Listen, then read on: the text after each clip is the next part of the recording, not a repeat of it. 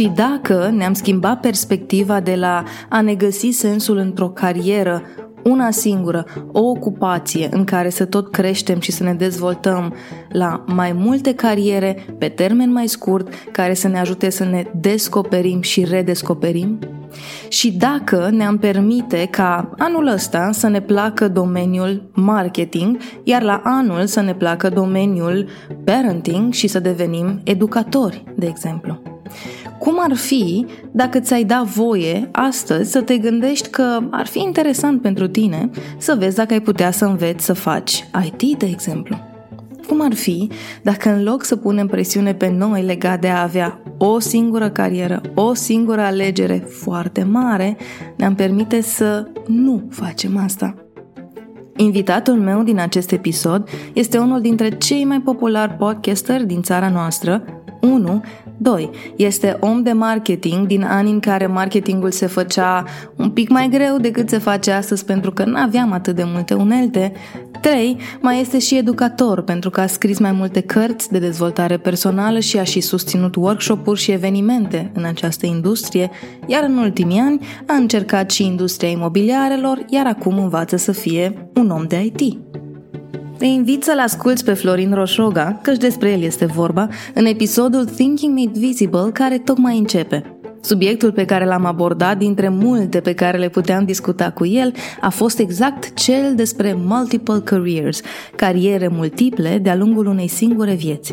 Ai să înțelegi de ce mi-am dorit să discut cu Florin în momentul în care ai să descoperi că el nu doar că crede în acest concept, nu doar că l-a studiat, dar îl și trăiește în fiecare zi.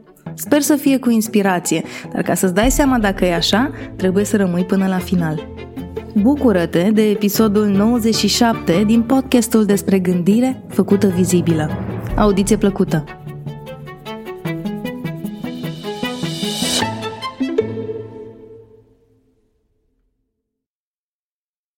Bine ai venit la Thinking Made Visible, Florin. E o bucurie pentru mine să fiu aici cu tine și știi asta, că ți-am mai zis că mi-am dorit episodul să se întâmple și uite, cred că avem și un subiect foarte fain.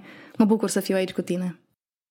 Salut, Mădălina, o plăcere să, să stăm de vorbă și este o postură un pic, să zic, cu care nu sunt foarte, foarte obișnuit. Mi se pare un pic ciudat să nu fac eu introducerea, dar este o reală plăcere să stau de vorbă cu tine. Eu îți mulțumesc că îmi dai voie să, să creezi contextul ăsta în care să fii tu cel care este întrebat, nu cel care adresează întrebări da.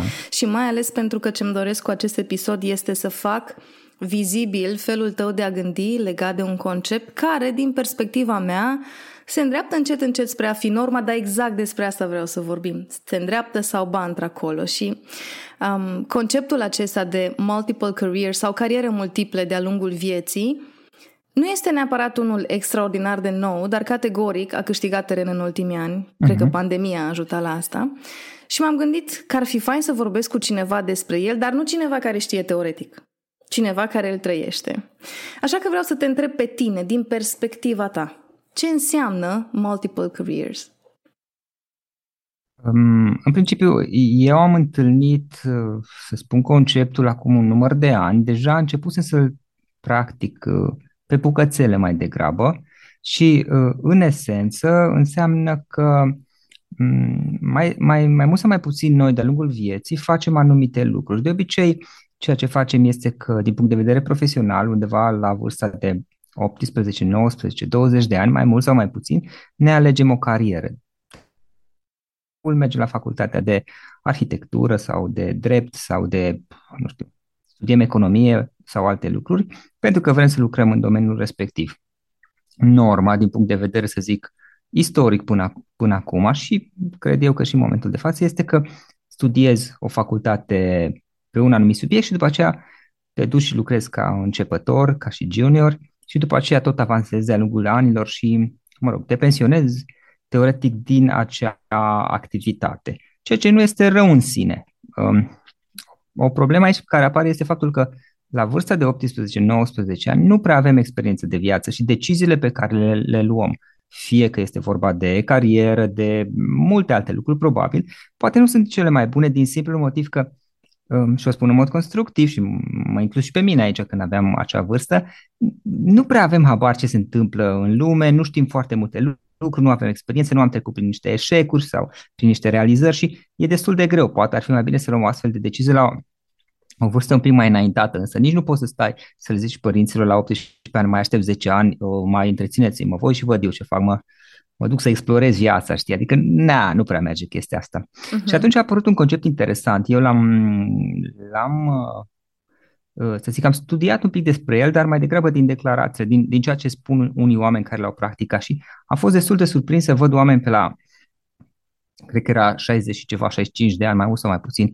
undeva între 60 și 70 au fost primii uh, despre care cred eu că am citit și m-au impresionat, uh, erau din state în general uh-huh. și care mhm. zicea că la 60 și ceva de ani uh, el a spus, băi, eu am toată viața am făcut asta și mi-a plăcut, n-a fost rău, dar de fapt eu îmi dorisem să fac altceva sau am fost tot timpul uh, captivat despre un alt subiect. De genul am fost avocat și mi-ar fi plăcut tot timpul să, nu știu, să lucrez cu oamenii să-i ajut sau într-un ONG sau să, să proiectez clădiri sau multe sau să, să fiu dezvoltator de, de programe, inginer software sau multe alte lucruri. Și, și atunci am zis, băi, dacă ăștia la 60 și ceva de ani fac, adică ok, înseamnă că se poate în esență la orice vârstă și apoi am stat un pic și m-am gândit și am realizat că de fapt într-o formă sau alta și eu făcusem lucrurile astea pentru că uh-huh. de-a lungul anilor am învățat tot felul de subiecte noi. Unul dintre ele a fost legat de marketing, diverse aspecte care țin de marketing și, și pe care pur și simplu am pus mâna pe uh, laptop, m-am uitat pe Google și am început să caut uh, ce găsesc pe subiectul respectiv sau am luat cursuri sau am găsit niște oameni și am vorbit cu ei și am realizat că de fapt pot să învăț aproape orice, nu e mare filozofie, um, și pot să iau chiar de la zero dacă este nevoie și să dezvolt. Și atunci, acum un număr de ani am stat, acum spun experiența mea și după aceea dacă vrei povesti mai mult despre subiect. Uh-huh. Acum un număr de ani am stat și am zis, bun, hai să fac asta, dar într-un mod coerent și controlat. Pentru că una este că am un site, să zicem cum aveam eu și a trebuit să învăț să fac uh, uh marketing prin newsletter, să zicem uh-huh. sau campanii de promovare, pentru că îmi scrisesem cărțile și trebuia să le lansez cumva, să, na, să am și vânzări la ele și să fac campanii de promovare și atunci am pus mâna să învăț cum să fac asta, știi? Dar am zis, bun, și dacă aș face asta într-un mod controlat, aș zice, băi, toată viața mea eu asta am făcut, sau am făcut lucrurile astea, dar pe mine m-ar interesa anumite domenii, subiecte noi, uh, domenii profesionale, să zicem, care ar putea fi de interes pentru mine, ce ar fi să le explorez. Și atunci ai zis, bun, dacă ar fi să fac așa, ce domenii aș alege? Și atunci mi-a venit întrebarea automată, bun, dar care sunt criteriile pentru care aș alege un domeniu? Ce mă interesează pe mine? Păi, pentru mine este important, mai mult sau mai puțin, dar asta diferă la fiecare om. Este important să, să-mi placă, să mă simt bine. Deci nu, nu este vorba, lăsând la o, parte, la o parte subiectul și ce se întâmplă acolo, eu să mă simt bine să fac acest lucruri. În general să le pot face bine, dar asta, bineînțeles, trebuie să încerc, e greu de spus înainte. Al doilea, să fie ceva care să mă ofere și beneficii, inclusiv uh, din punct de vedere financiar, beneficii foarte atractive, pentru că altfel nu are rost. Bineînțeles, este important ca eu să pot crea un plus de valoare prin ceea ce fac, să ajut alți oameni și apoi ce ar mai fi interesant pentru mine ar fi să, să cunosc oameni care, sau să existe oameni acolo cu care să mă simt bine să stau împreună ar fi un, un lucru iarăși important. Bineînțeles, aici este o listă întreagă pe care o poți face și vezi ce, ce ți se potrivește și ce nu. Și la fiecare om, repet, este diferit. Dar pentru că existau aceste criterii, era evident că au, automat anumite domenii ieșau din zonă. Deci dacă nu era ceva care să-mi placă, nu avea rost. Dacă nu era ceva unde să am șanse reale să creez un plus de valoare, nu, nu mai avea niciun sens să discutăm. Dacă nu era ceva unde puteam să fiu plătit bine pentru munca mea, nu mai avea sens să discutăm. Pentru mine e mhm. important aspectul acesta și altele. Și atunci, acum un număr de, cred că vreo patru ani, mai mult sau mai puțin, am zis, hai să încerc în mod controlat, adică să spun asta să fac așa un sprint, uh-huh. deci nu în mod accidental că mi s-a întâmplat, că am avut proiecte și a fost nevoie să învăț niște lucruri noi, ci pur și simplu să pun pe hârtie. Și am zis, bun, dacă ar fi să fac asta, care ar fi domeniile care mai mult sau mai puțin ar putea să se încadreze aici? Și uh, la acel moment au fost două care mi-au venit în minte, după ce am stat și am filtrat, și anume, unul era domeniul uh, imobiliar și al doilea era domeniul tehnic, să zic, pe parte de software în special. Um, am stat la acel moment, asta era acum vreo, cred că trei ani, mai mult sau mai puțin, și am stat uh, de vorba atunci cu niște oameni din ambele domenii. Întâmplător cunoșteam mai mulți oameni din domeniul imobiliar, ca urmare am zis, bun, hai să încerc, uh-huh. dar cu condiția să fac cel puțin un an. Mm, adică nu să mă okay. duc o lună, pentru că n-am cum să obțin rezultate, n-am cum să învăț elementele de bază. Și am fost și am stat un an și jumătate în domeniul imobiliar um, și a fost interesant. O să vorbim uh, și despre am... cum a fost, dar ai, ai punctat foarte da. multe nuanțe care... Da. Mm. Hai să începem cu asta. Să știi ce-ți place ține de mult mai mult decât HR. Să-mi dau seama ce job mi se potrivește. Intrăm în domeniul autocunoașterii. Da. Să știi ce-ți place, să, să fii capabil să faci o listă în baza căror criterii consider eu că un job uh-huh. este sau nu optim, în afară de și primesc 500 de lei în plus față de jobul la care sunt acum, categoric merită. Și aici vine întrebarea. Cum ai ajuns tu sau în ce stadiu erai ca și nivel de autocunoaștere în momentul în care ai luat proactiv decizia de a încerca alte cariere, um, tu cu tine, la nivelul tău de, mă, eu știu despre mine că, cum, cum e, unde erai tu și cum l-ai învățat pe un om să ajungă în stadiul respectiv, pentru că liste de criterii am găsit pe Pinterest și pe Google dacă le căutăm. Da, Dar da, minunea lumii stă în a fi tu, în personalizare, în uh, cât de unici suntem fiecare dintre noi. Așa uh-huh. că despre asta vreau să vorbim. Nuanța asta de finețe da. legată de autocunoaștere. Aici cred că este, Mădălina, și o chestie de feeling, știi, să simți un pic. Bineînțeles că, din punct de vedere rațional, um, ne putem face o listă cu diverse criterii, putem să luăm de pe net, dar un, un pic trebuie să adaptate, văzut ce se potrivește și ce nu. Um, ce mai fac eu este că um, de fiecare dată mă duc și caut pe net uh, diverse, nu știu, serii de interviuri, podcasturi, de exemplu, cu oameni și există, cam despre orice subiect găsești astfel de informații, um, mai ales cu oameni care au făcut chestia asta și de preferat oameni obișnuiți, să nu fie avut un avantaj în viață, să nu este că, să nu fie ceva de genul că erau întreținuți de, nu știu, de părinți sau habar nu au avut chestii speciale, oameni obișnuiți.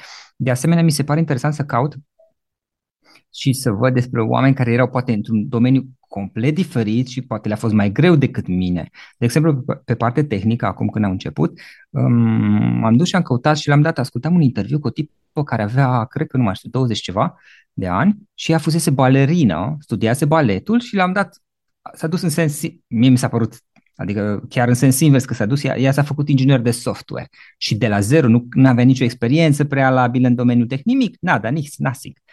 Și am zis, bă, ok, super interesant, știi? Pentru că mă uit un pic și îmi dau seama cam uh, cum aș putea eu sau cum aș simți eu. E, e foarte greu în, în avans, pentru că faci ceva de genul, vreau să fiu arhitect, că mi se pare cool, mi se pare tare.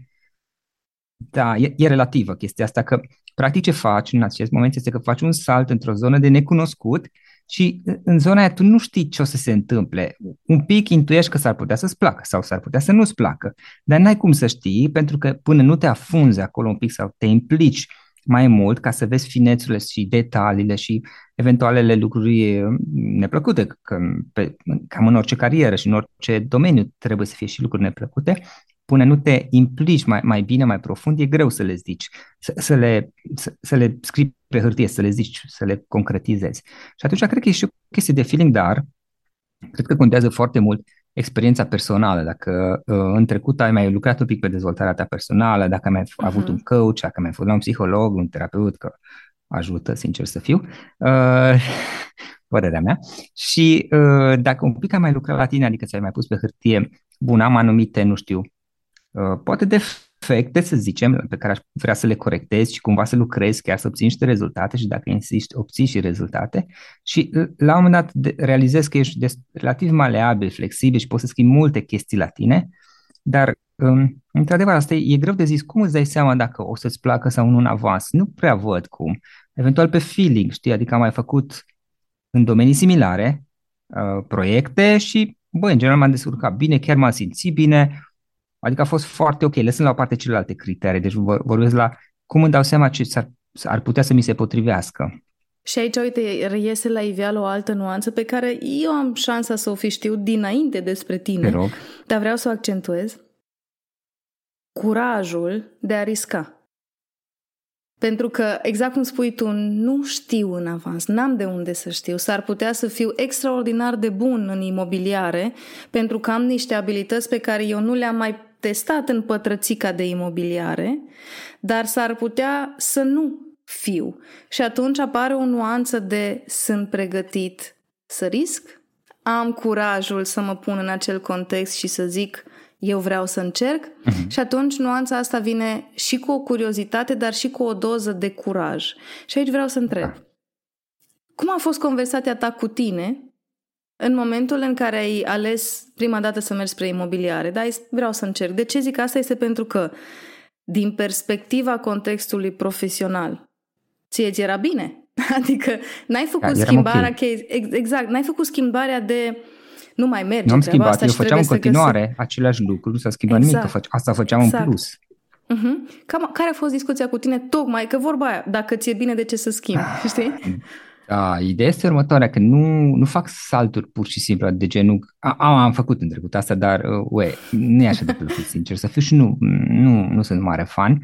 Um, există o abordare în care zici, bun, gata, m-am săturat să le ia naiba pe toate, de astăzi mă, mă duc și mă fac nu știu, avocat, arhitect, whatever. Um, da, e ok, dar este un pic neplăcut, trebuie să renunți la tot ce aveai, avea anumită, să zic, siguranță într-o formă sau alta, până în momentul, de, moment, momentul acela, aveai niște surse de venit care dintr-o dată le oprești uh, și că am încercat abordarea asta, prefer să o evit. Uh, ce am făcut eu este că m-am dus pur și simplu și am făcut în paralel cu ceea ce aveam, uh, asta și și acum aceeași abordare o am uh, din mai multe motive. Unul, că ai niște surse de venit pe care te poți baza, uh, e importantă chestia asta și doi, că încerc cumva să folosesc ceea ce știu deja și experiențele anterioare, relațiile pe care le-am și tot să le folosesc în noile domenii pe care le abordez. Uh, dar îți trebuie o anumită doză de curaj aici un pic să te duci și să faci lucrurile astea și îți trebuie și o doză de, de curaj să te duci să faci și să știi de la început că s-ar putea să fie un eșec. Acum depinde cum iei și ce înțelegi tu prin eșec și succes, știi? Din ne ce întoarcem la autocunoaștere. Da, adică din punct de vedere financiar, nu știu, în, ma- în general este pe plus, nu, nu se pune problema asta, nici măcar nu pun problema. Din punct de vedere al investiției, cât investezi timp, energie, să zic emoții prin care treci și chestii genul ăsta, în general ies, ies pe bine. Dar, de exemplu, când am făcut uh, sprintul acesta cu domeniul imobiliar, după un an și jumătate, am realizat că, ok, e, e o chestie în care trebuie să, să mă implic complet, adică trebuie să renunț la tot ce făceam, la celelalte proiecte și să mă ocup doar de asta. Uh-huh.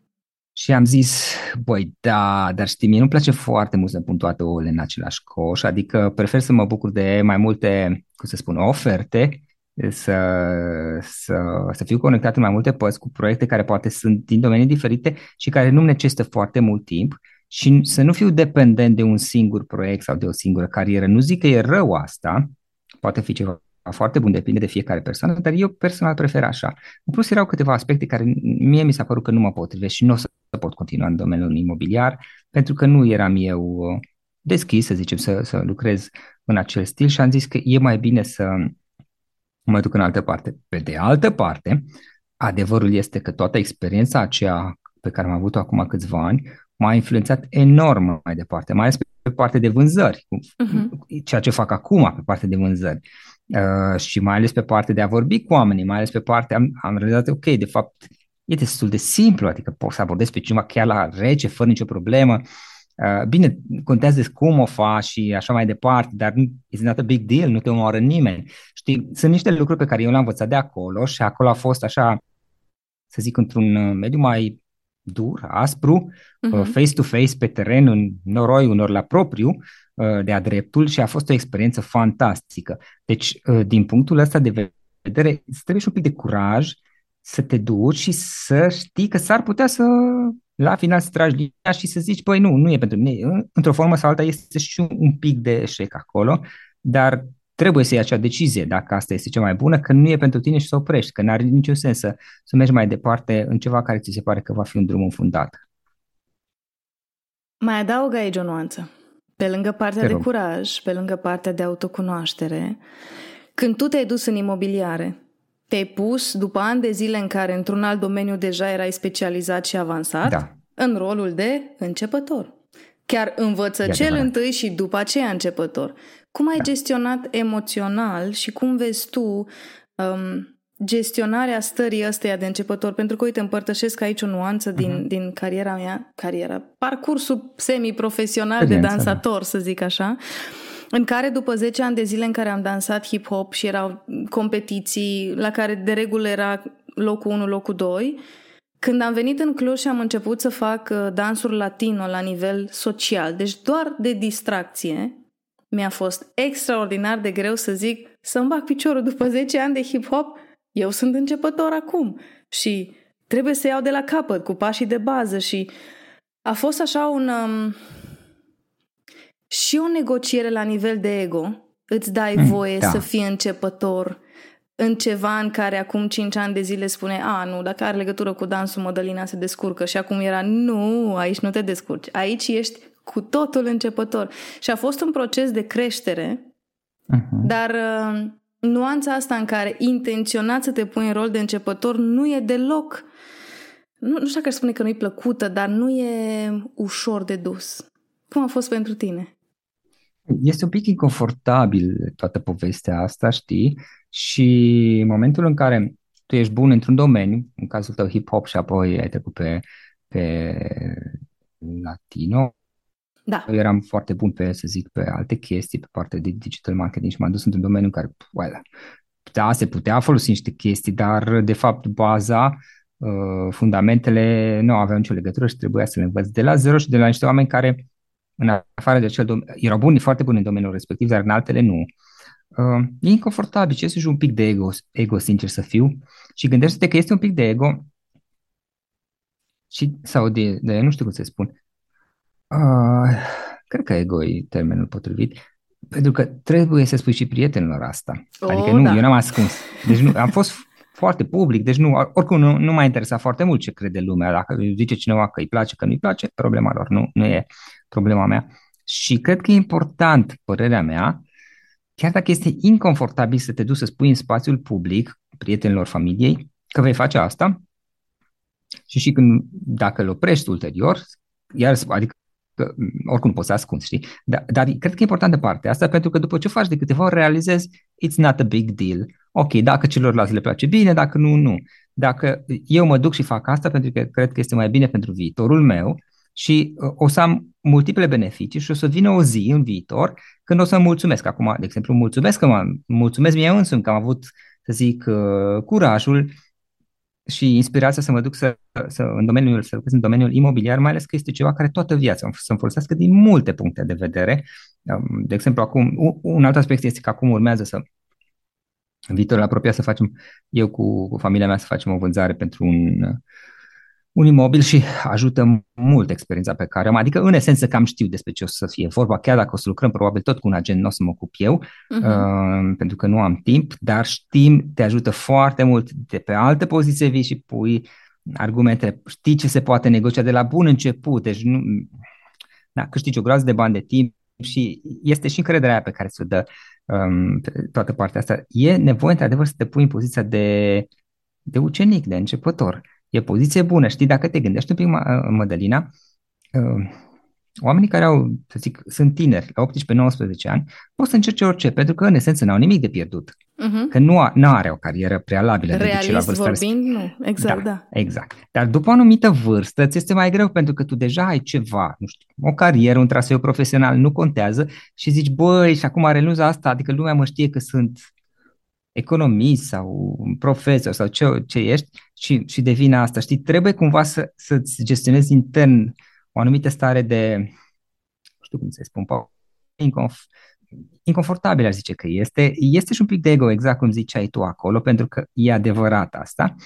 Uh, și să treci peste, pentru că eu cred că pe termen lung sunt multiple beneficii. Bineînțeles, înainte de a face aceste lucruri și sprinturi, sprinturi salturi controlate, m-am documentat un pic pe net și m-am uitat dacă au făcut alții care, uh, cam, care au fost beneficiile, dezavantajele, merită, nu merită. Încerc să, să nu inventez eu roata, ci să mă folosesc de experiența altora prealabilă. Hmm. Mi se pare interesant că pui foarte mult accentul pe experiența altora, pentru că în mintea mea acum era o vorbă pe care mi-a spus-o un profesor de la facultate. Da. A zis, știi ce e cel mai fain la starea de începător? Că trece. Ești începător o anumită perioadă într-un anumit context, după care nu mai ești. și atunci aici vine și nuanța asta în care te uiți la îmi dau voie să fiu începător șase luni, un an, un an jumătate, pentru că începător fiind, după aceea tu acum nu mai lucrezi în imobiliare, dar abilitățile și ce ai învățat în imobiliare, acum le-ai pus la un loc cu abilitățile care definesc ideea de Florin este specialist în această zonă și dintr-o dată specialistul s-a îmbogățit cu ceea ce a învățat începătorul. Zic bine? Da, așa este. Așa este, sincer, mă ajută enorm pe partea de vânzare, pe partea de comunicare, la modul general, mai ales în domeniul profesional și business, pentru că, um, uite, am început eu să fiu mult mai atent și mai proactiv în a mă vinde pe mine, am vinde serviciile și produsele mele. Uh, am început de asemenea, am învățat tot de acolo din domeniul imobiliar că, de fapt, nu este chiar așa de, de bine să mă concentrez pe serviciile mai mici. E mai, e mai bine să mă concentrez pe un număr de clienți mari, uh, cu proiecte mai mari și pentru că, și asta pentru că doar dacă am câțiva într-un an, de fapt, îmi este mult mai bine decât dacă lucrez cu sute de clienți mici, cu de care acord. ai multe frecușuri și bă, este ca și în imobiliar. Una este să faci, nu știu, 100 de închirieri de garsoniere, apartamente de o cameră, alta este să faci câteva vânzări mai mari. Din punct de vedere al, să zic, financiar, este evident, din punct de vedere al gradului de să zicem, succes, depinde ce înțelegi prin asta, este iarăși ok, apoi îți faci o serie de relații, iarăși important și se transferă, eu mi le transfer acum în ceea ce fac acum, pe partea de, uh-huh. la agenția mea. Adică, ok, faptul că am câțiva clienți mai mari, în general înseamnă că aceștia de obicei o să mă recomande, ei lucrează cu oameni cam de la același nivel uh, și asta înseamnă că de fapt la final, după o perioadă, dacă reușești să le, să le conectezi toate punctele între ele, ajungi să, să faci, să lucrezi mai puțin, cu, cu niște proiecte mai mari, dar într-un mod diferit. Nu poți să comunici în imobiliar. Una comunicai cu cineva care închiria o garsonieră, sigur că vorbeai politicos civilizat, dar modul de comunicare cu cineva care vinde ceva de sute de mii de euro sau de foarte mari, este cu totul altul, adică trebuie să fii atent la alte nuanțe. Sunt lucruri pe care am reușit cumva să le iau și să le transfer mai departe, să mi le pun în experiența mea și să le folosesc. Uh-huh. Uh, deci, din punctul meu de vedere, a, a fost foarte ok.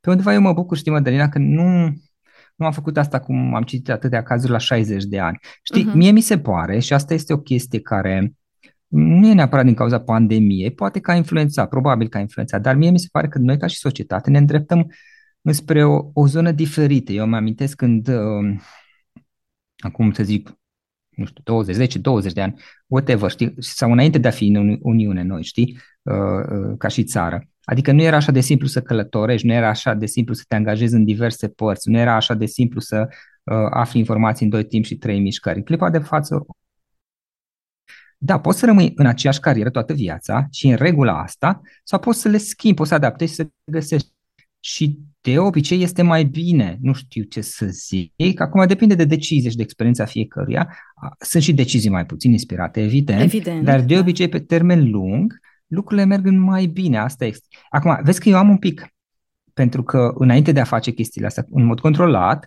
am, am avut ocazie de mai multe ori în diverse proiecte să învăț, să, să zic, uh, subiecte noi, nu chiar 100% că era în același domeniu, în același proiect, dar de genul să învăț marketing prin newsletter, să învăț uh, comunicare într-un anumit fel, să învăț anumite lucruri pe care nu le știam cam deloc. Și după ce am făcut de câteva ori am realizat că, stai, că de fapt, bă, eu nu sunt neapărat cel mai inteligent, dar nici cel mai prost din lume. Și în esență pot să învăț cam orice, aproape orice, bineînțeles. Adică dacă mă apuc de astrofizică, poate că o să fie mai greu. Dar în esență pot să învăț aproape orice și de obicei mă descurc destul de bine din ce am văzut, din, din feedback-ul pe care îl primesc de la ceilalți. Și atunci ideea este că de ce nu mi-aș canaliza un pic efortul și capacitatea și nu cred că este ceva al meu particularizat, cred că toată lumea are capacitatea asta, uh, capacitatea de a învăța de ce nu mi le-aș canaliza puțin ca să facă ceea ce uh, este important pentru mine? Pentru mine, știi, spuneam data trecută, uh, businessul, proiectele mele există ca să mă slujească pe, sigur, ca să crezi un plus de valoare și așa mai departe, da. dar uh, inclusiv partea financiară există acolo pentru că a mă sluji pe mine, a mă ajuta să am stilul de viață, genul de viață pe care mi-l pe doresc. Care dorești, așa, așa exact. văd eu.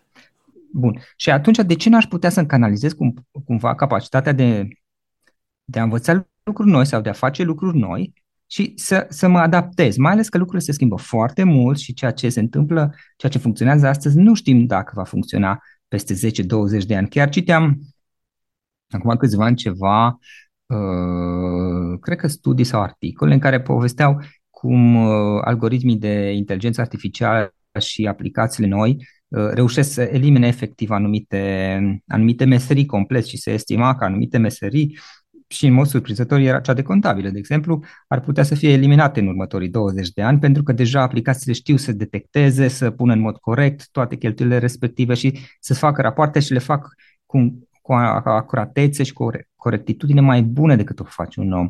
Și atunci știi, zici, bun, și în viitor ce are sens? Ce, ce aș putea să fac ca să mă simt bine, să-mi aducă beneficii, să creez un plus de valoare uh, și, sincer să fiu eu, să să muncesc într-un mod plăcut, de preferat cât mai puțin și să am beneficii cât mai mari. E normal, știi? Deci da. că e un pic egoist să muncesc cât mai puțin, să găști, puțin și să câștig cât mai mult, dar de nu, fapt... e smart.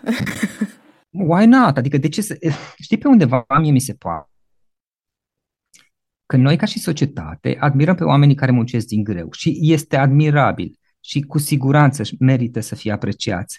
Dar adevărul este că dacă te gândești, oricare dintre noi, să ne închipuim că avem, nu știu, 70-80 de ani, cât o fi, și ne-am terminat cariera și am tras din greu toată viața pentru un, niște, niște beneficii relativ modeste, dar am fost corecți. Ne-am făcut treaba, am tras zi de zi, 8 ore, 10 ori, nu contează.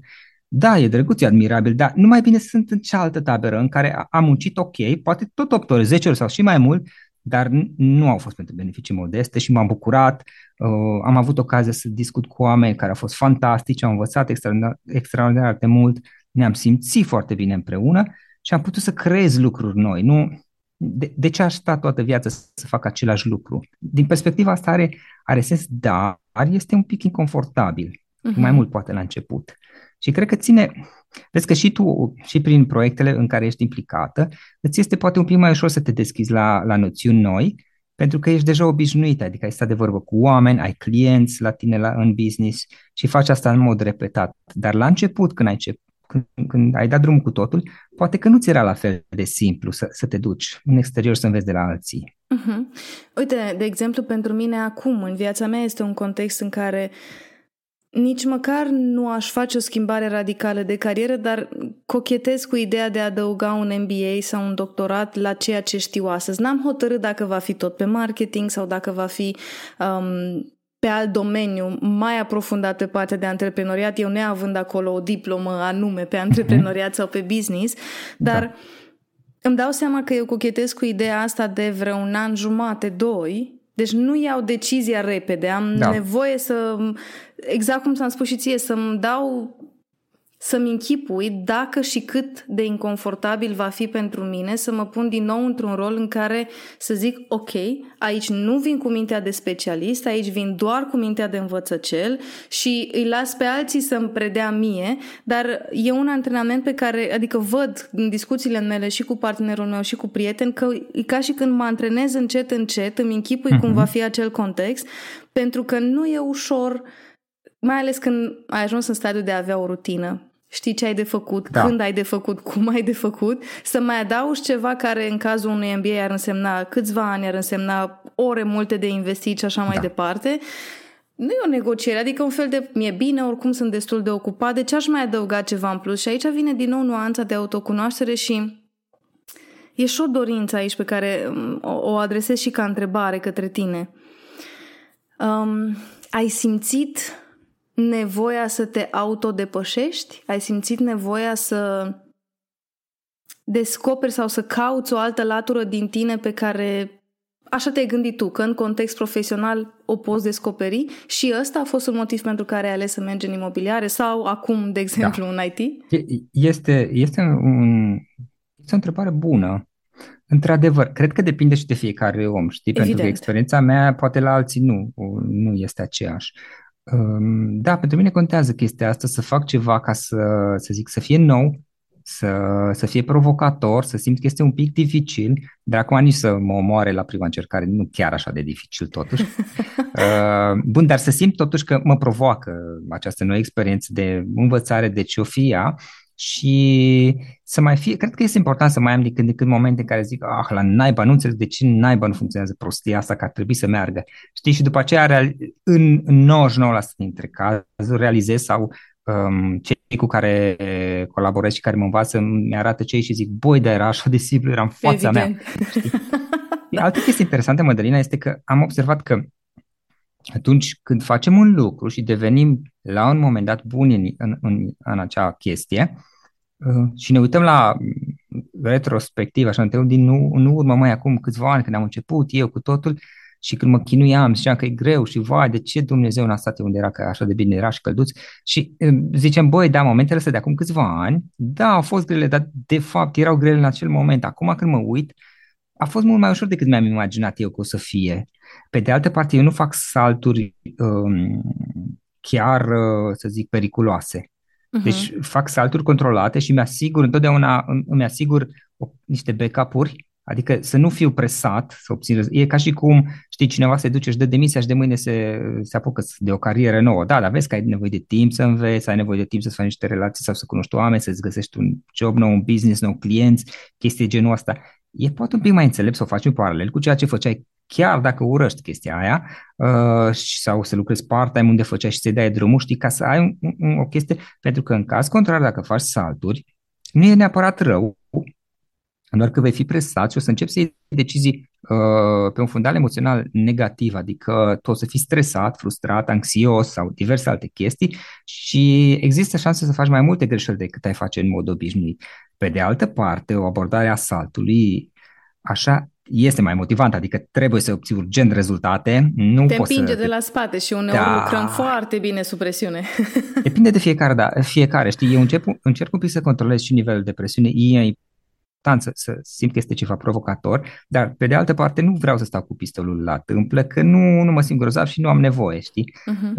Uh, plus că un alt aspect este că probabil uh, obținând experiențe după ce am făcut de mai multe ori, inițial nu le făceam ca și salturi controlate, cum fac acum, um, ca și sprinturi con- controlate, um, și doar învățam din diverse lucruri. Eu știu că, în general, eu pot să învăț aproape orice. Uh-huh. Eu știu că asta este experiența mea ce am văzut și, și eu personal și feedback-ul primit, dar eu cred că același lucru este cam toată lumea, părerea mea, asta e părerea mea, um, pot să învăț aproape orice. În cele pe care le învăț, în general, devin cel puțin bun deci dacă depun suficient efort, cel puțin bun. Uh-huh. Uh, și de asemenea am învățat un pic și mi-am schimbat. Acum fac o alt, un alt sprint în mod controlat, în care am abordat uh, un alt domeniu, domeniul tehnic. Și pentru asta, de la finalul anului trecut, am început să lucrez un pic în avans pe celelalte proiecte, să-mi fac, uh, să zic, sarcinile și să-mi aranjez astfel încât lunile acestea să fie un pic mai degajate. Oricum, începutul de an este mai pentru mine de obicei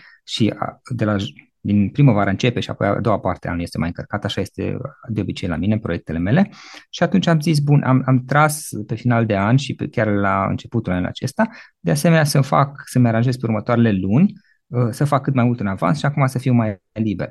Și în momentul de față am schimbat abordarea iarăși, Adică n-am mai luat, sigur că poți să înveți orice, găsești cursuri, încep cu Udemy dacă vrei, dacă ai sursele potrivite, iarăși găsești. Eu am, uh, sunt în câteva comunități. Aici este poate o întâmplare, de, deși la momentul în care am făcut asta nu eram conștient că ar putea să folosească, sunt în câteva comunități private uh, unde pot să pun întrebări și mi se pot da răspunsuri destul de pertinente de oameni care au încercat lucruri similare sau care știu oameni care au încercat lucruri similare. E important asta pentru că dacă tu te duci pe Google și cauți uh, cum să devin uh, um, arhitect, how to become an architect or how to change my career uh, and to become an architect, sigur că găsești, dar unele sunt uh, cu fundal mai degrabă teoretic. Nu e rău la început, mai ales învăț, parcurg orice.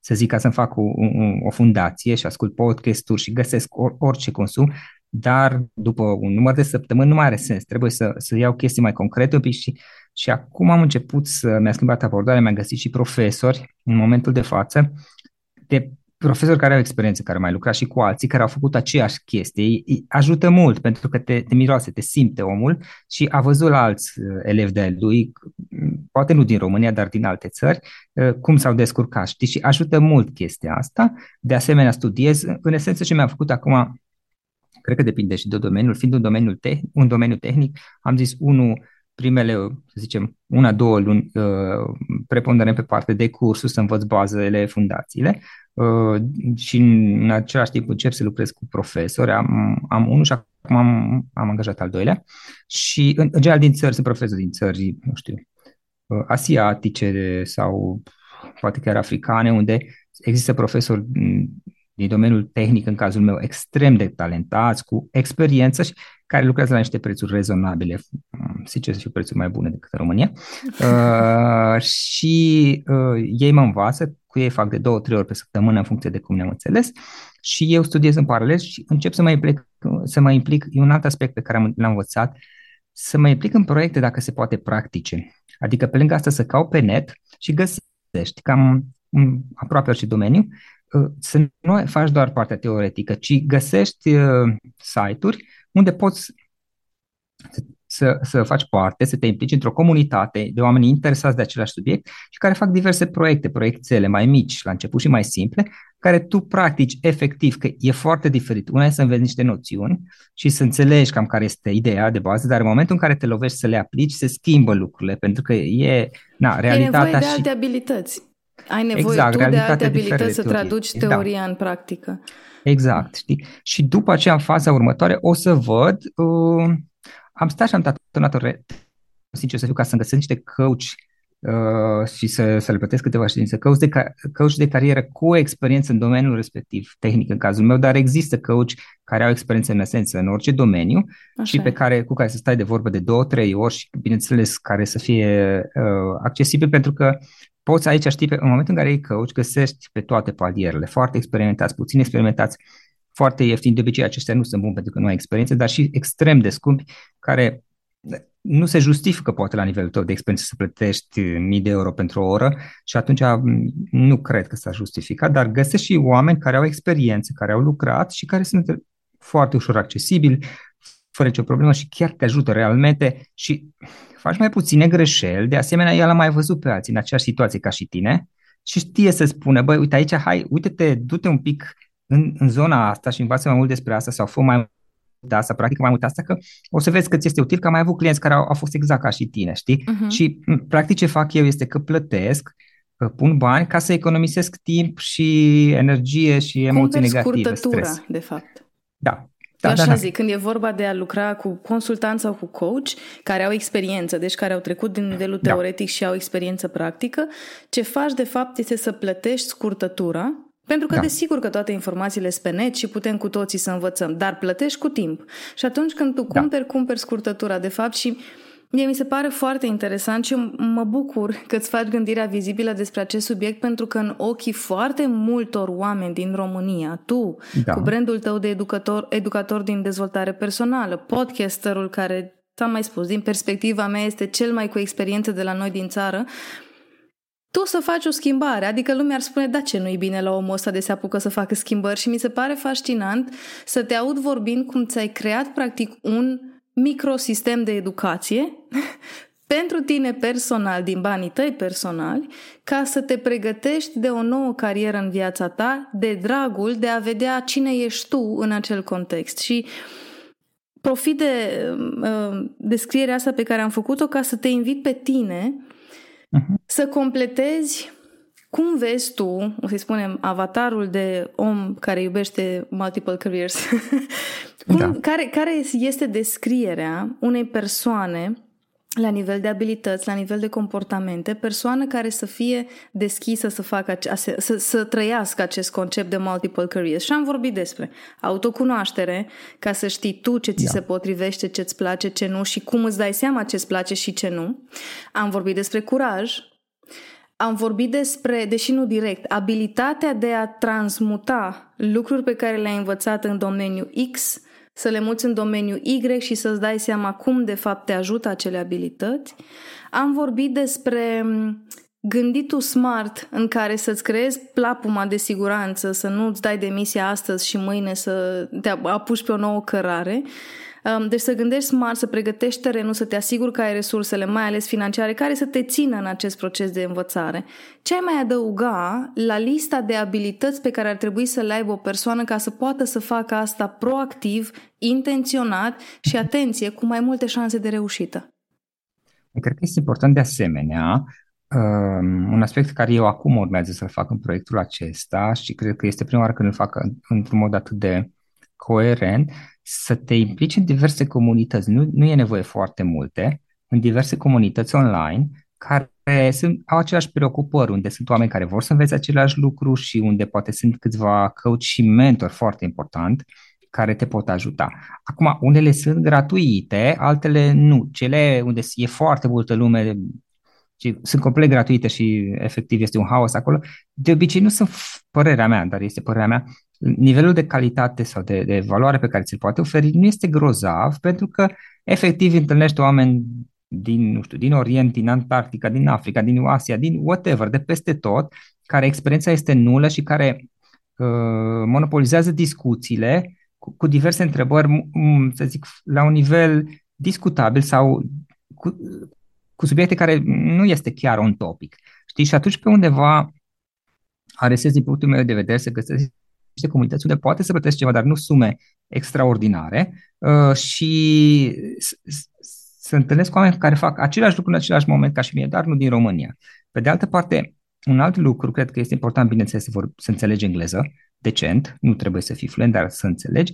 Și un alt lucru este că eu prefer în general să-mi iau resursele din afară. Eu studiez mai degrabă în engleză, deci sunt obișnuit cu asta. Și la, la un moment dat, de exemplu, pentru acest proiect pe parte tehnică, am luat în considerare că există în România cursuri, dar am realizat că un curs în limba română costă un număr de mii de euro, ceea ce n-ar fi o problemă în sine, dar, de fapt, eu, legat de calitatea lui și cât mă poate ajuta, știu doar din review-urile de pe site, dar de pe site-ul celui care îl vinde, știi? Și ah, nu pun la îndoială că ar fi reale sau nu acele review-uri, dar nu știu cât de vreme e site-ul lui, în esență poate să apară orice pe acel site, e discutabil. Și atunci am zis, decât să dau aceste sume, prefer să lucrez cu mai mulți, prefer să, lucrez, să nu fac o investiție majoră inițial, ci să fac o investiție pe care o pot controla și dacă lucrurile nu merg bine, adică mi-au un profesor și nu merge bine, pierd, nu știu, 50-100 de euro, de exemplu, uh-huh. pentru un număr de ore, uh, not a big deal, știi? Uh, și, și să am tot timpul control, adică să nu fac o chestie în care să fiu dependent de un singur, uh, nu știu cum să zic, furnizor, cineva care mi oferă educația respectivă, ci prefer să lucrez cu mai mulți. Uh-huh. Și cred că e importantă partea asta de, de a-ți găsi cumva niște amici de traseu, niște comunități sau ceva de genul ăsta, ajută foarte mult să nu fii lupul singuratic. Eu am fost și partea și acum mă, mă îndrept spre cealaltă, știi? și cum îți vezi de treabă și așa mai departe, dar contează să ai și pe câțiva alți oameni alături unde să mai poți pune întrebări, să zici, băi, uite, eu mă izbesc de, de chestia asta, de, de la lucruri simplu, simple, de genul, nu mă pot motiva dimineața, pune la lucruri uh, punctuale și din domeniul respectiv și atunci pui întrebarea și de obicei sunt câțiva care au, au trecut prin același punct sau poate sunt chiar acum și zic, păi pe aici, uite, am, am fost așa și uite ce am făcut eu, știi? Ajută mult chestiile astea. Uh-huh. Ce fain. Pentru că ce-mi dau seama este că o persoană care adoptă multiple careers ca și concept și poate chiar ca stil de viață este o persoană care ce face de fapt în proces este să-și deschidă mintea și orizonturile spre a trăi un pic mai Mm, mai concentrat pe oportunitățile pe care le poate accesa, căs cu bani puțin, căs cu bani mulți, dar oportunitățile pe care le poate accesa ca să se folosească de acele oportunități, să-și creeze un acel trai frumos care înseamnă absolut lucruri diferite pentru fiecare mm-hmm. dintre noi. Și uite, acum că am ajuns în această conversație, auzeam în mintea mea întrebările celor care ascultă și sunt două perspective pe care vreau să le discutăm. rog. Foarte mulți dintre oamenii care probabil ne ascultă acum um, au în minte ce o să zic alții. Și tu ai menționat nuanța asta și da. alții, ăștia care sunt mulți și e lumea care nu înseamnă nimic, e la nivel abstract, eu vreau să aduc abstractul ăsta în ceva concret. Oamenii de HR. Și anume, eu mă gândesc că eu vreau să încerc treaba asta cu multiple careers. Dar după aia apare la mine în CV că doi ani am fost așa și încă doi ani am încercat și cealaltă treabă și apoi trei ani am făcut asta. Da. Și atunci te întreb, cum i-ai recomandat tu unui om care a adoptat conceptul de multiple careers să-și prezinte în CV experiența de multiple careers în așa fel încât să fie acel, da, de ce ai avut atâtea joburi în 10 ani, să fie mm. prezentat ca fiind un punct forte pentru acest candidat? Da, acum aici e relativ știi? uh, că dacă apare teoretic în CV poți să pui ce vrei tu, adică proiectele punctuale Evident. poți să nu le pui în CV, e, nu, nu sunt obligatoriu. Totuși un proiect care tu zici, uh, uh mai depinde ce, cum îl consideri. În esență când îți faci CV-ul, pui ceva care în mod, pui, spui adevărul, bineînțeles, dar pui să te avantajeze faptul că ai lucrat, nu știu, un număr de luni la cineva care le-ai ajutat și uh, în, în paralel cu jobul tău, poate nu-l mai menționezi că n-are rost să încași CV-ul. Deci e, e discutabil legat de povestea asta, ce vei pune și ce nu. Uh, bineînțeles, aici nu știu, eu nu, sunt, nu cred că sunt, uh, să zic, în măsură să dau sfaturi legat de HR și cum să-ți faci CV-ul, dar, bineînțeles, se poate prezenta într-o anumită măsură, evident, ca și ceva care a fost, să zicem, 2 ani, ca așa, care a fost un proiect de învățare, în cazul meu mai este o chestie aici, Mădălina. Eu îmi stabilesc un termen de asemenea și la imobiliare mm. a fost la mm. fel. Atunci am zis stau minim un an, între 1 și 2 ani stau. Nu știu cât va fi, am stat un an jumate, uh, adică nu plec după două luni chiar, totuși, pentru că nu are sens să fac, n-am, n-am timp destul să învăț. Și altă chestie este că am zis la o perioadă care o să fie undeva între 1 și 2 ani, chiar dacă îmi place, trag linia și mă decid dacă vreau, pentru că unul este să stai o perioadă minimă, cred că e important, ca să încerci. Uh-huh. Și doi, indiferent cum e lucrurile, tragi, să trag linia și să-mi dau seama dacă vreau să continui. Puteam să câștig foarte bine, dar să decid, da, e ok, dar de fapt nu merită, că eu din ce mă descurc cu cealaltă proiecte, mă descurc mult mai bine, cu stres mult mai puțin, nu, nu trebuie să fac chestii lipsite de etică și alte chestii și eu vreau să trăiesc, să fiu corect cu clienții mei și să, să, să ne simțim cu toții bine, știi? Ideea este că pe mine e important și în toate proiectele fac asta, stabilesc un punct nu e neapărat foarte, foarte clar deadline definit în care trag linia și zic continui sau nu continui. Și atunci iarăși îmi pun niște criterii, văd ce și cum, dar în esență proiectele și carierele sau tot ce, ce sunt ele, eu cred că trebuie să slujească stilului meu de viață, adică trebuie să, să mă ajute să am o viață așa cum îmi doresc eu. Nu este că neapărat am, să zic, astăzi, în momentul ăsta sau acum un număr de ani, în momentul respectiv aveam Uh, viața aia, dar ideea este aspir spre ea și în general cam acolo mă îndrept, știi? Și atunci cred că e important să tragem, să tragem o, o linie la un moment dat. Acum, din perspectiva CV-ului, uh, cred că poate fi prezentat, dacă este mai ales dacă e o chestie în care ai fost 2-3 ani, poți să prezinți. Dar acum, dacă stai ceva 2-3 luni și după aceea alte 3 luni, altul de altul, Sincer, nu trebuie să menționez chiar toate lucrurile astea, mai ales că sunt și experiențe de învățare, însă, repet, eu nu sunt, uh, nu cred că sunt eu în măsura de de, de a da sfaturi despre CV-uri, totuși aș atrage atenția că e nevoie și de puțin timp, adică nu-mi dau seama, dar cred că un proiect, ca să-ți dai seama dacă lucrurile funcționează, dacă începi să devii bun și dacă vrei să continui, ai nevoie să-i acorzi un picuț de timp. De asta e iarăși important ce spuneam mai devreme, să te pui într-o poziție în care să nu fii presat, adică să fii uh, să facem paralel cu alte proiecte, tu să poți să iei decizia să te vezi să-ți vezi de treburile tale, dar să nu fii presat să obții rezultate urgente. Mm. Din perspectiva omului de HR, să spunem că ar fi ușor pentru un om care a încercat multiple careers să vorbească mm-hmm. despre abilitățile pe care le-a adus jobul, nu despre în sine ce am făcut. Deci nu despre tascuri, da. ci despre abilități pe care le-am integrat în mine pentru că am făcut niște tascuri într-un anume domeniu. Asta este da. Felul cel mai ușor în care poți să transmuți um, expertiza, experiența dintr-un domeniu. Dar, din rolul de antreprenor, pentru că nu doar că ai fost și ești antreprenor, dar ești și un da. om care ai vorbit cu foarte mulți antreprenori, te întreb același lucru. Aro, aproape același lucru. Uh-huh. Cum să mă uit eu, ca antreprenor, când am în fața mea CV-ul unui om care, odată la doi ani, a făcut o asemenea schimbare de carieră? Nu știu ce zic acum, din perspectiva omului respectiv, eu nu aș pune toate acele schimbări și aș face CV-ul. Bineînțeles, nu e vorba de, de aminții, că normal că spui adevărul, dar nu e nevoie să spui toate acele lucruri. Uh-huh. Uh, acum, din perspectiva unui antreprenor, nu știu, cred că e discutabil. Depinde ce vrei. Adică, da, m-aș uita pe CV, dar pe mine mă interesează mai degrabă ce în capul lui, cum, cât, dacă știe să comunice, se poate discuta, se integrează în echipă, foarte important, uh, că altfel degeaba. Uh, și bineînțeles, dacă poate efectiv să facă pe teren, prefer să-i dau o perioadă de probă mai degrabă.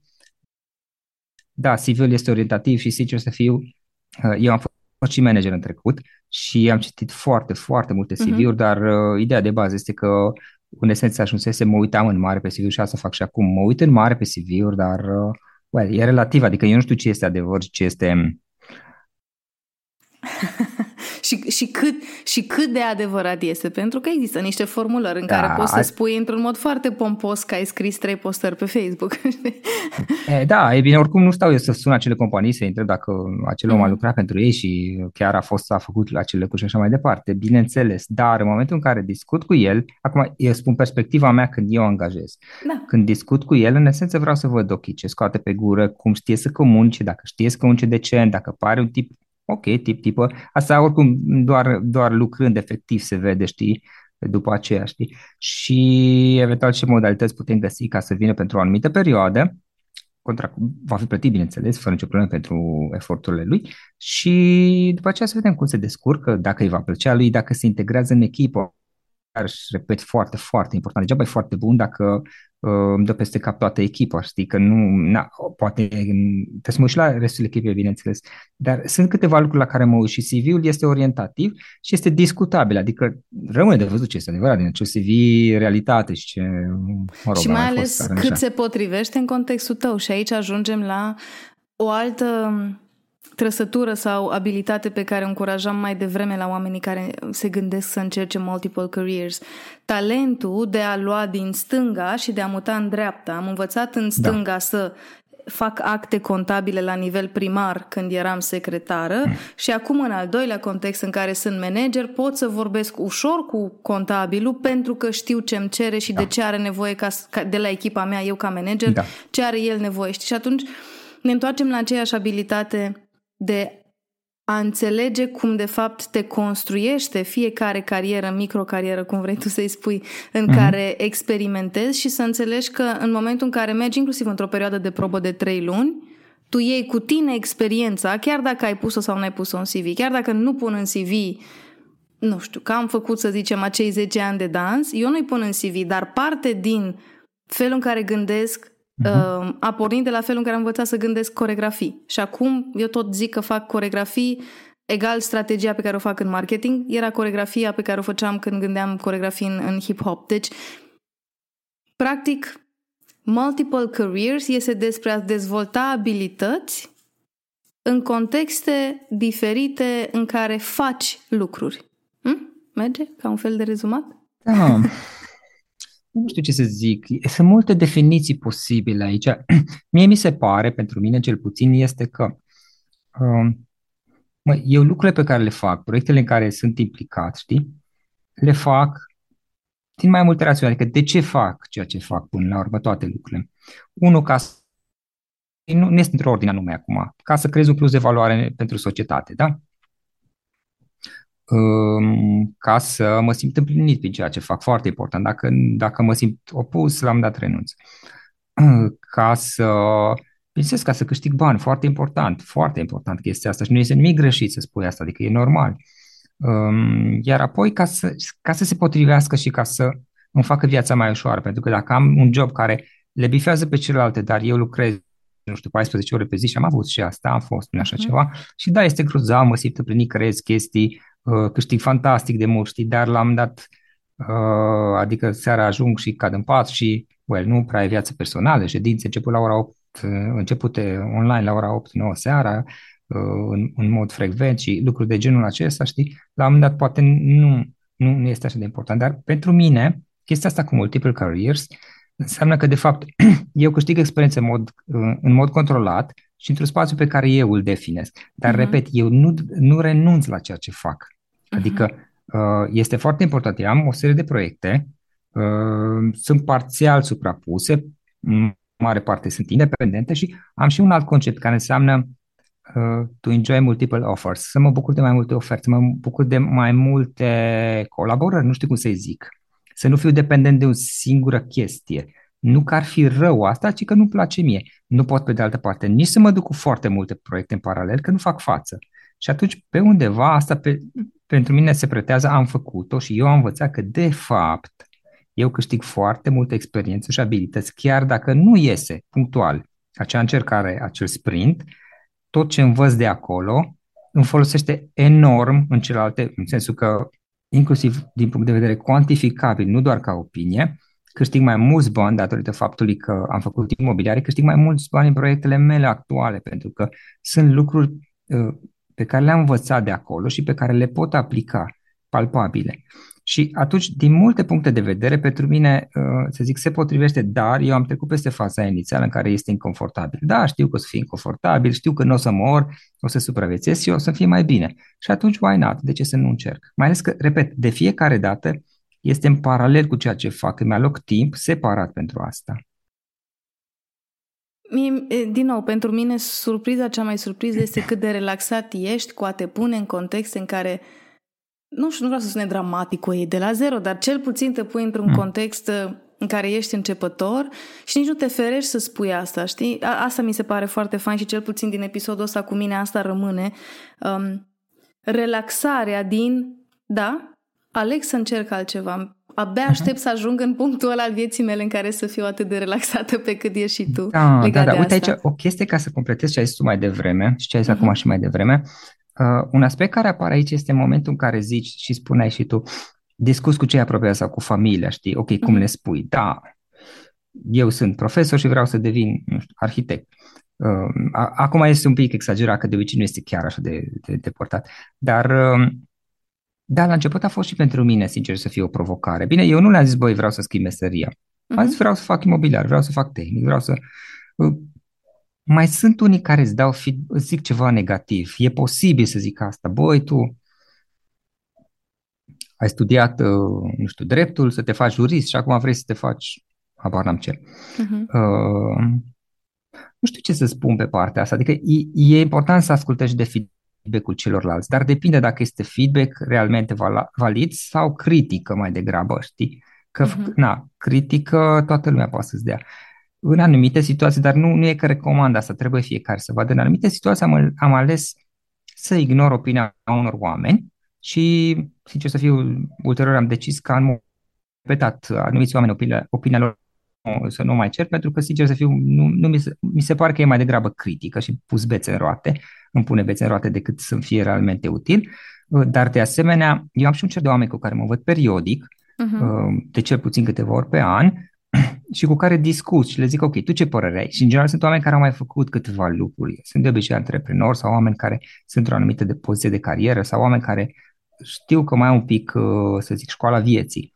Și, și atunci, știi, încerc să, să mă asigur că mă și ancorez eu în ceva, adică nu mă duc și intru pe câmpii aiurea, uh, dar pe de altă parte e important și să, la unii oameni nu știu, să nu le mai cer părerea sau nu recomand neapărat să intri în conflict. Acum, sigur că dacă părinții zic, băi, ești vai de capul tău, trebuie să renunți la ideea asta prostească, nu știu cum, cum discuzi, dar în general nu-mi place să renunț doar pentru că mi-a zis cineva, decât dacă are argumente concrete și care realizez că sunt corecte, adică eu am greșit și el are dreptate, atunci da, e ok să renunț.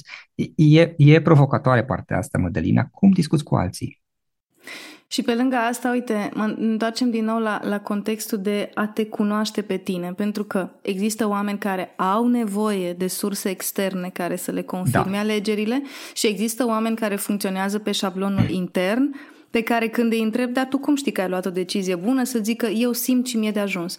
Deci n-ai nevoie să-ți confirme cineva din da. exterior? Da. Nu. Pentru mine eu nu am nevoie. Unul ah. să spună, a, eu trăiesc din am confirma altcineva și ne întoarcem la exact uh, începutul conversației. Să Dar te depinde cine îți confirmă. Depinde cine îți confirmă. Iar și important, că știi care este, de exemplu, eu pot să-mi iau decizii în interior și îmi pun pe hârtie, am niște, să zic, modele pe care mi le-am dezvoltat în timp cum să iau decizii și, în general, iau decizii ok. Adică, da. sigur că mai dau un bară, mai greșesc, dar, în general, nu, nu, nu radical. Catastrofal. da, dar uh, prefer să primesc feedback de la alții. Ideea este că, da, e importantă, din punctul meu de vedere, părerea altora, dar depinde cine.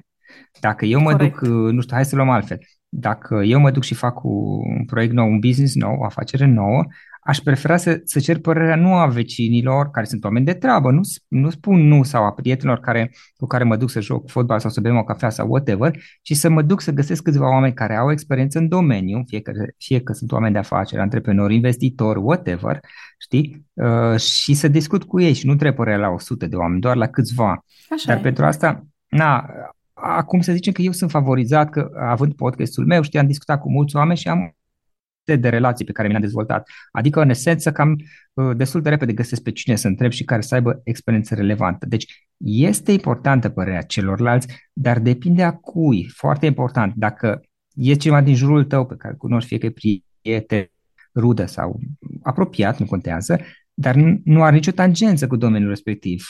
Atunci nu știu cu ce te ajută, că faptul că cineva citește de pe Facebook sau de pe net, a citit și a auzit el că domeniul ăla e nu știu cum sau nu știu cum, well, e discutabil. Mai bine să găsești un număr de oameni 2, 3, 4, aș recomanda eu, știi, care au experiență relevantă, îi plătești dacă este nevoie uh-huh. uh, pentru o oră să stați de vorbă și să feedback, consultanță, cum vrei tu. Deci, în, în sensul ăsta are sens. Mm. Mă bucur tare mult că ai menționat asta, pentru că și eu sunt promotorul creierii de contexte în care să intre pe oameni care au expertiză. Poate că n-am nevoie astăzi să vorbesc cu un arhitect, că n-am bugetul să-mi construiesc uh-huh. o mhm. casă, dar discut astăzi cu el ca să-mi dau seama de ce buget am nevoie ca să-mi construiesc casa și tot adun niște informații care mă ajută să mă apropii de acel obiectiv al meu și asta se aplică legat de carieră, legat de relații, legat da. de business, mai ales legat de business. Um, da senzația asta și antrenamentul în a fi deschiși, e aceeași nuanță, în a fi deschis um, să întrebi, să caut soluții de la oameni care au experiență mai multă, chiar dacă nu vrei musai să lucrezi cu oamenii a 15 ani de acum încolo, dar vreau să iau o oră din timpul și expertiza și cunoștințele tale ca să pun niște întrebări să mă ajute să iau o decizie despre o carieră nouă pe care, pe care vreau să o încep. Îmi place da. tare mult uh, cum iese la iveală mindset-ul tău, cum s-ar zice în tagline, și uite, îți propun să închidem conversația și m-aș bucura să, să o închei tu prin a răspunde la următoarea întrebare. Dacă ai avea acum în fața ta o persoană care a ascultat acest episod și în, la îndemnul de a cere sfaturi altora, e în fața ta și te întreabă pe tine, mm. care e cea mai importantă întrebare pe care i-ai recomanda unei persoane să o adreseze ca să ia o decizie legată de schimbarea carierei? De ce face chestia asta? Bine, nu trebuie să fii, știi, nici, nu e că ai nevoie de o claritate absolută. Evident. Dar uh, ar fi de preferat să ai măcar habar în mare, orientativ. Acum, dacă nu poți nici cum să-ți răspunzi, pentru că sunt oameni și oameni și nu, nu la fiecare om e diferit. Dacă nici cum nu poți să-ți răspund la întrebarea asta de ce fac, sigur, du-te, du-te înainte dacă tu, oricum e mai bine știi, să faci ceva și după aceea pe drum să mai descoperi decât să nu faci nimic. Dar uh, cumva pe, pe parcursul undeva, cred că e important să-ți pui întrebarea asta, de ce fac lucruri? De ce? În anumite contexte și cât de cât, așa măcar, să, să-ți dai seama de ce și ce ar conta, ce are sens pentru tine uh, și după aceea o să-ți conectezi tu toate lucrurile să, să, să te reprezinte. Ce fain! Îți mulțumesc tare mult că ți-ai făcut gândirea vizibilă despre acest concept de multiple careers și eu abia aștept să mai treacă un an din uh, parcursul tău pe partea de uh, software tehnic și să vedem cu cine vorbim la anul? Ce fel de etichetă se adaugă la Florin Roșoga, podcaster, antreprenor, om de educație și așa mai departe? Da, da. Va trebui să vedem, uh, ca să-ți răspund la asta, uh, nu știu, sunt deschis la orice, s-ar putea să fie uh, să merg mai departe, s-ar putea să trag linia și să-mi dau seama uh, că nu, nu era pentru mine sau că uh, nu era momentul potrivit pentru mine. Oricum, una peste alta îți mulțumesc pentru discuție, o reală plăcere și sincer să fie a fost o anumită lejeritate de, a fluxului de discuție pe care nu, nu întotdeauna îl avem, o reală plăcere să stau de vorbă cu tine și sper să mai avem ocazia să vorbim. Îți mulțumesc tare mult și uh, pentru mine personal ești un exemplu de deschidere la ce-o fi să vină, o să vină și o să mă descurc în a reacționa la ce vine și îți mulțumesc tare mult pentru lecția asta. Mulțumesc și eu. Închei aici acest episod din Thinking Made Visible. Sper că ți-a plăcut și sper, hai să zicem că nu chiar de mâine vei face o schimbare radicală în viața ta și vei adopta acest multiple careers, conceptul, dar poate că începi să studiezi despre el, unu și doi, poate că o să ne fie mai ușor să-i susținem pe cei din jurul nostru cărora li se potrivește acest stil de a-și trăi viața și de a construi o carieră. Zic asta pentru că au fost multe momente și în viața mea în care alții au făcut asta cu mine, dar și momente în care eu am făcut asta cu alții, în care mi-am dat ochii peste cap când prieteni de-ai mei mi-au spus că sunt pregătit să fac o schimbare, să încerce o nouă carieră, iar eu am zis um, renunț la ceea ce ai acum ca să riști? Și răspunsul era da, dar eu nu puteam înțelege pentru că eu n-aș fi riscat. Dar nu înseamnă că dacă eu n-aș fi riscat, ei n-ar trebui să o facă. Asta e ceea ce mi-am dorit să expun în conversația cu Florin despre cum s-ar putea ca un alt fel de a-ți dezvolta cariera și pe tine ca om să se potrivească unor oameni, iar noi, cei cărora încă nu ni se potrivește, să susținem acest fel de a trăi și de a te dezvolta. Dacă încă n-ai apăsat butonul subscribe în orice aplicație asculti acum, te rog să o faci. Și te mai rog încă ceva. Ne-ar ajuta foarte tare să lași un review, din nou, în aplicația în care asculti acum, podcastului Thinking Made Visible. Fie că e vorba de steluțe pe care vrei să le marchezi, fie că este vorba despre un mesaj în care să spui ce anume îți aduce Thinking Made Visible atunci când ne asculți, să știi că pe noi ne-ar bucura foarte tare să-ți faci gândirea vizibilă. Poți să faci asta inclusiv pe Facebook sau pe Instagram dacă vrei doar să ne trimiți un mesaj în privat, doar fă Spune-ne în ce fel podcastul despre gândire făcută vizibilă te ajută în ceea ce vrei tu să trăiești în fiecare zi. În momentul în care faci asta, ne sprijini pe noi, ne dai curaj să facem mai bine ce facem și, foarte important, ne poți ajuta să construim ceea ce ne dorim să construim pentru viitorul Thinking Made Visible. Închei prin a-ți mulțumi pentru timpul pe care l-ai acordat acestui episod și, ca întotdeauna, te încurajez să-ți faci gândirea vizibilă.